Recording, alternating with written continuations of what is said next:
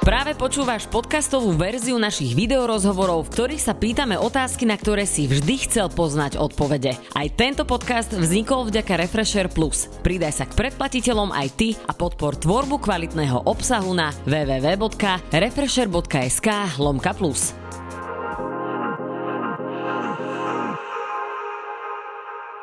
Ahoj, dnes keď natáčame tento rozhovor je Medzinárodný deň žien a my sme sa rozhodli uctiť si všetky ženy tak, že sa budeme o nich rozprávať so silnou ženou, ktorá stojí na čele medzinárodnej rozvojovej spolupráci na Slovensku a v našej obývačke teraz vítam Luciu Kiš. Ďakujem pekne za pozvanie.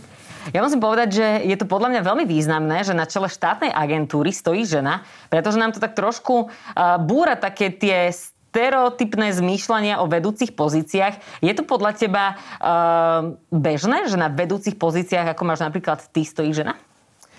Tak na vedúcich pozíciách eh, stále bohužiaľ nie. Ale čo sa týka rozvojovej spolupráce a humanitárnej pomoci, tak eh, v tomto sektore pôsobí veľa žien. Stále to na tých vedúcich pozíciách ale nie je moc vidno. A verím, že sa to postupne zmení. Mm-hmm. Ty si študovala na Oxforde v zahraničí a ja mám taký pocit, že ešte stále žijeme v takom genderovom stereotype, že chlapci sa vychovávajú s tým, že budú niekedy úspešní napríklad vedci alebo inžinieri a ženy sú skôr také vedené k tomu, že budú pekné, princezné a podobne. Mala si ty pocit na svojej ceste k tej pozícii, ktorú máš teraz, že ti niekto povedal alebo tak trošku ti ukazoval, že toto predsa ženy nerobia?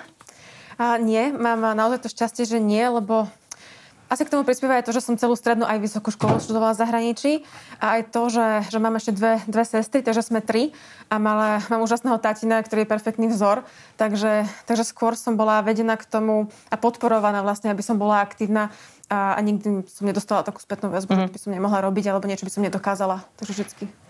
Tým, že si v podstate študovala v zahraničí, máš pocit, že je to rozdiel vo vnímaní žien napríklad v zahraničí a na Slovensku? Aj áno, a ešte myslím, že, že máme pred sebou veľkú cestu. Uh, to sa týka potom takých širších otázok eh, globálneho vzdelávania celkovo a či ženy na to majú a čo, a čo dokážu. Podľa mňa tie stereotypy na Slovensku sú predsa len silnejšie mm-hmm. v porovnaní napríklad s Kanadou alebo s Anglickom. Máš pocit, že v tejto otázke pomohlo aj to, že na čele uh, našej republiky je momentálne Zuzana Čaputová ako žena?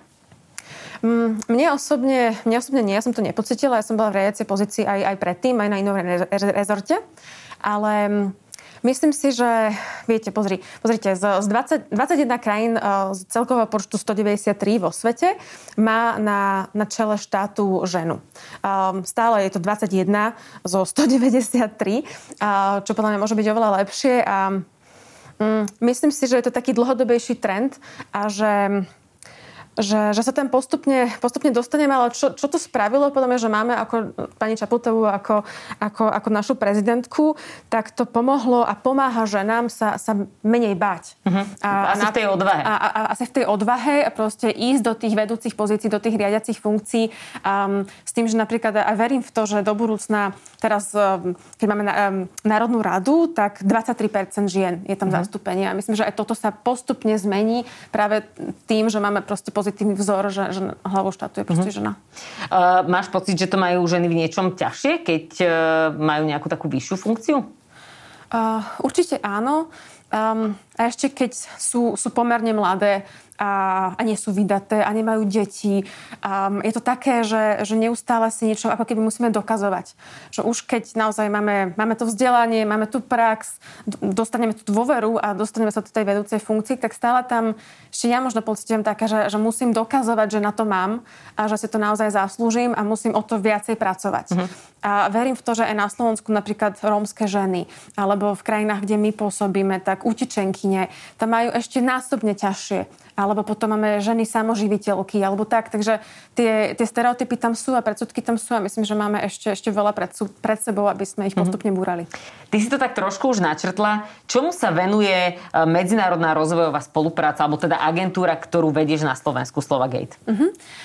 Ja vlastne skoro už, už 3,5 roka vediem Slovenskú agentúru pre medzinárodnú rozvojovú spoluprácu pod značkou Slovagate. A, a pod značkou Slovagate pomáha Slovenská republika už od, už už od roku 2007. Um, a, a nerobí to iba MZV ako hlavný koordinátor, robia to aj iné rezorty. Takže to logo Slovagate používa napríklad aj ministerstvo vnútra, keď e, posiela materiálnu humanitárnu pomoc. Um, napríklad sme poslali COVID testy do Kene alebo deky um, a, a nejaké zdravotnícke materiály do Srbska. Slovenská agentúra vlastne poskytuje prostredníctvom našich partnerov um, realizuje veľa projektov v zahraničí, v našich partnerských krajinách a vychádzame vlastne podľa, podľa stratégie a strategických dokumentov schválených vládou, ktoré vychádzajú zo, um, z dokumentov OSN um, a samozrejme zo slovenskej legislatívy. Um, venujeme sa hlavne krajinám um, na, na Blízkom východe, napríklad Libanon, Irak, Sýria, potom krajinám um, v Afrike, ako napríklad Kenia, Etiópia, Južný Sudán, východná subsahárska Afrika, vlastne ako región, potom samozrejme Západný Balkán, východné partnerstvo, a, a dôležité je ešte to, že, že vlastne tie strategické dokumenty vychádzajú z OSN, z um, agendy 2030, z trvalo udržateľných cieľov, ktorých je 17.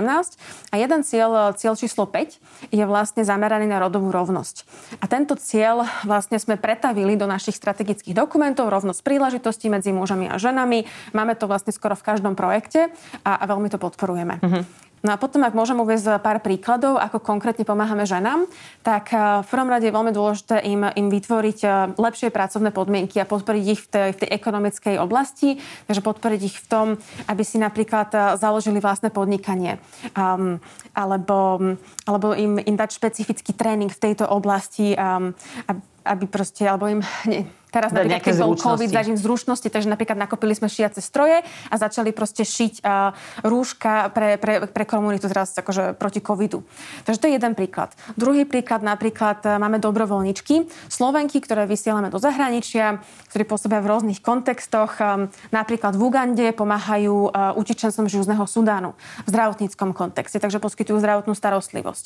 Um, potom môžeme ešte uviesť príklad um, v Moldavsku, uh, kde pomáhame mladým dievčatám, 14 až 20 ročným, ale v úplne iného, z iného súdka, že podporujeme ich v zručnostiach IT. Takže uh-huh. im, im dávame, vytvárame takú akadémiu, kde sa učia digitálne zručnosti, je tam aj letná škola. Um, takže, takže je to vlastne iný sektor, kde není to bežné pre ženy a v tomto napríklad v pomáhame. Vy, mhm. im, vy ženám pomáhate v rôznych krajinách z rôznych segmentov, aby teda podľa toho, čo v uh-huh. danej krajine napríklad, že potrebujú. Uh-huh. Uh, vy máte hneď na stránke, keď som si vás uh, klikla, Slovak Aid, že veľmi dobrý výrok, žijeme storočie žien, sú to väčšinou bežkyne na dlhé trate. Prečo je dôležité si toto uvedomovať? Lebo to je ešte, je to veľmi dlhý proces. Stále máme čo dobiehať. Um, um, a stále je tam strašne veľa nerovností v tom, v tom svete, čo sa týka napríklad aj, aj rovnakým príležitostiam v oblasti trhu práce. Um, takže aj rovnaké odmeňovanie. Proste ženy robia um, rovnakú prácu a dostanú inak zaplatené. Ano. Myslím, že, že toto je jeden z takých, eh, ktorých vieme vypichnúť veľmi jasne. V čom to napríklad majú ženy v zahraničí o mnoho ťažšie ako muži? Hm. Je to, je to komplikované. Myslím, že tie problémy, ktorým čelíme, uh, majú ženy kvázi vlastne rovnaké. Je to problém, že idem zabezpečiť e, obživu pre moju rodinu, pre moje deti ale keď to porovnávame na Slovensku so zahraničím, tak je to mnohonásobne ťažšie. Viete, nemôžem um, ochoriemiť dieťa, musím uh, kráčať niekedy, nie že hodiny, ale dní na to, aby som došla do nemocnice, kde ani neviem a nemám isté, že pomôžu môjmu dieťaťu, či tá nemocnica je vôbec otvorená. Alebo prístup k pitnej vode není úplne samozrejmosťou. Takže o toto je to ťažšie. Um, tie problémy ale v zásade, v zásade sú, sú, sú rovnaké. A tam väčšinou teda ženy sa starajú starajú o, v podstate o rodinu, takže to majú o, o, to, o to náročnejšie. Prečo čo si tak. v podstate asi ani my na Slovensku nevieme predstaviť, že keď uh, idem do kuchyne a pustím si uh, pitnú vodu, že čo to znamená, alebo čo by to znamenalo pre ľudí, ktorí k tomuto napríklad prístup nemajú. Uh-huh. Uh, na aký príbeh ženy si spomenieš ako na prvý, uh, keď sa bavíme o teda tvojich skúsenostiach uh, s pomocou v zahraničí? Neviem, či to je ako prvý, ale taký, taký najsilnejší tiež možno z úplne iného súdka. Je to ani zdravotníctvo, ani školstvo, ale je to, je to odmiňovanie v Gruzinsku. Je to žena, ktorá je matka dvoch detí, bývalá zdravotná sestra a ona, je sa úplne zmenil život v roku 2017, keď e, v jej dedine e, vybuchla munícia a vlastne poškodila skoro, skoro 200 domov um, a, a zasiahla vlastne kontaminovala obrovské územie. A ona sa stala vlastne členkou toho odmienovacieho týmu, takže ona vlastne odstraňuje z tej pôdy nevybuchnutú muníciu, čím vlastne prinavráti tej komunite um, obživu a, a polnohospodárskú pôdu, z ktorej, ktorej vedia ďalej, ďalej žiť. Hm. Takže je to, je to veľmi taký silný príbeh, lebo nie je to typické vidieť ženu v takejto pozícii ako, skôr ako vojačku alebo proste ako niekoho, kto naozaj má na starosti no, niečo, čo takto zachráni mm-hmm. život. Prečo je teda dôležité, aby, aby sme to teda tak zhrnuli, aby sme oslavovali Medzinárodný deň žien a aby sme to nebrali ako nejaký prežitok z minulosti, kedy sa ženám dal jeden karafiát a, a, a iba v rámci nejakého symbolu? Toto je taká širšia otázka a pre mňa má také dve dimenzie. Prvá dimenzia je to, že je to tá oslava, že, že naozaj ženy, ženy sú zdrojom života, um, deti, rodina, bez nich by to vlastne nebolo. Tiež vlastne veľakrát sú nositeľkou um, kultúry, tradícií, uh, lásky, proste opatery, takže to je ako tá jedna dimenzia. A tá druhá dimenzia, Medzinárodný deň žien, pre mňa je aj také skôr pripomenutie toho, že ešte naozaj, ako máme na našej web stránke napísané, je to beh na dlhé trate, že ešte stále veľmi zaostávame v, tých, v tej rovnoprávnosti. V tom, že Um, a teraz máme dve štatistiky, s ktorými pracujeme. Podľa uh, generálneho tajomníka OSN Antonio Guterres uh, je vlastne to zastúpenie žien uh, v medzinárodnom kontexte stále um, stále nedostatočné a aj čo sa týka riadiacich pozícií. A čo sa týka platov, tak vlastne celosvetovo ten rozdiel je na úrovni 11% uh, OSN, čo, podľa štatistik OSN, ale vlastne podľa EÚ ten rozdiel je ešte väčší, vlastne 17-percentný. A, a potom, keď sa to pretavíme dole na tú nižšiu úroveň na Slovensko, tak uh, Slovensko v rámci EÚ je piata najhoršia krajina v týchto, v týchto rozdieloch platových. Uh, ako sa to napríklad uh, tento údaj pretavil do dnešnej spoločnosti spoločnosti e, v rámci pandémie. Keďže ženy pracujú e, z domu, väčšina žien sa stará o domácnosti a je to v podstate neplatená práca, ktorá, ktorú žena e, poskytuje alebo tá, ktorú žena vykonáva. Ako sa to premietlo do tohto? Uh-huh. Je, to, je to neplatená práca, presne, a je to veľakrát veľmi ťažké. Vlastne aj my na agentúre sme zaviedli home office už skoro rok, tak fungujeme. Všetky systémy sme sprístupnili, ale je to ťažké, lebo, lebo predtým v mnoho inštitúciách to nebolo zavedené vôbec. A vôbec takéto home office, um, hlavne pre, pre ženy, matky napríklad, keď sa vracajú do, do pracovných pozícií, tak uh, hlavne práca pre štát, tak nie je zavedený napríklad um, čiastkový pracovný úvezok alebo polovičný pracovný úvezok. Takže takéto stimuly v zahraničí fungujú a u nás ešte, ešte stále nefungujú. Uh-huh. Ale ty si sa pýtala na COVID, tak COVID to ešte skomplikoval, čo sa týka, viete, stúpla, stúplo domáce násilie. Je to, je to oveľa ťažšie, keď, keď žena musí pracovať a ešte byť doma zavretá proste s deťmi. Uh-huh. Um, takže a toto je, je na Slovensku fakt a, a v zahraničí je to o to ťažšie a, a nie iba domáce násilie, ktoré stúpa, ale potom tam vstúpajú aj také veci ako detské sobáše, ako obchodovanie s ľuďmi, takže v zahraničí mm-hmm. to je ešte o to mhm. ťažšie. Mm-hmm. Tie posledné veci, čo si spomenula, na Slovensku nie sú tak úplne bežné. Je niečo, čo ste uh, v rámci agentúry uh, zmenili v zahraničí, pričom si si povedala, že tak teraz sme naozaj uh, pristúpili k tomu, že je o krok lepší svet?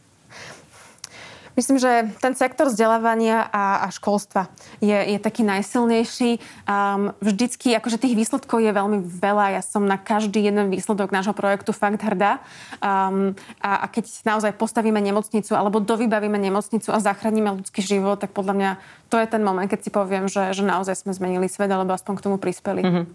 Ty si robila tiež dobrovoľničku v zahraničí. Aké sú uh, tvoje najemotívnejšie zážitky? Tejto práce? Uh-huh.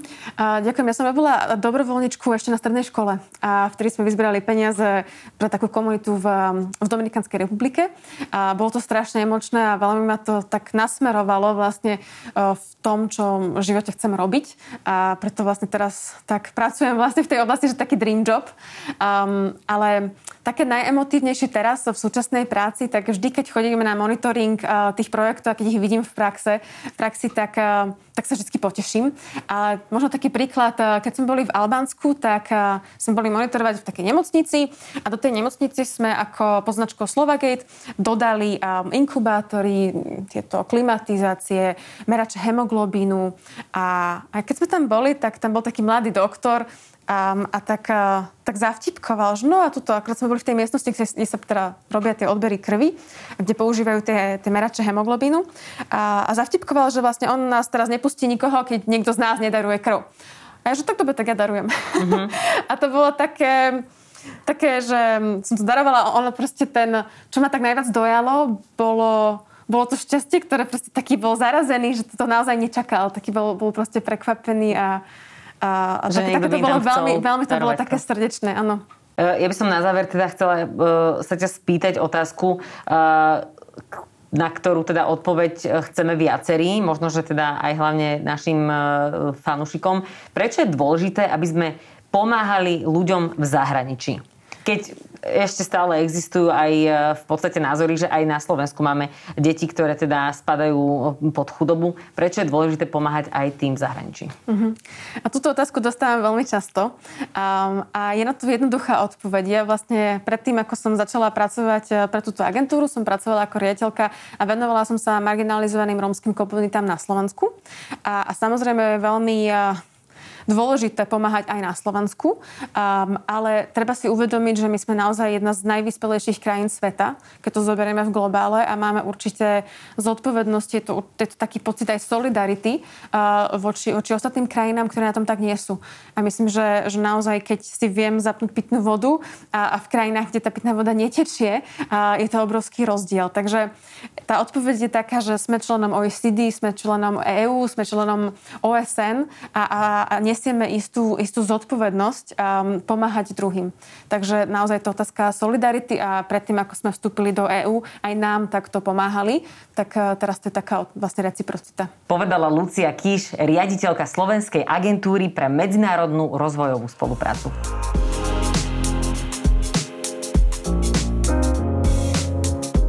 Si podcastovú verziu Refresher rozhovorov. Nezabudni sa prihlásiť na odber tohto podcastu na Spotify alebo v apkách Apple a Google Podcasty. A samozrejme všetky videorozhovory nájdeš na našom YouTube kanáli Refresher.sk.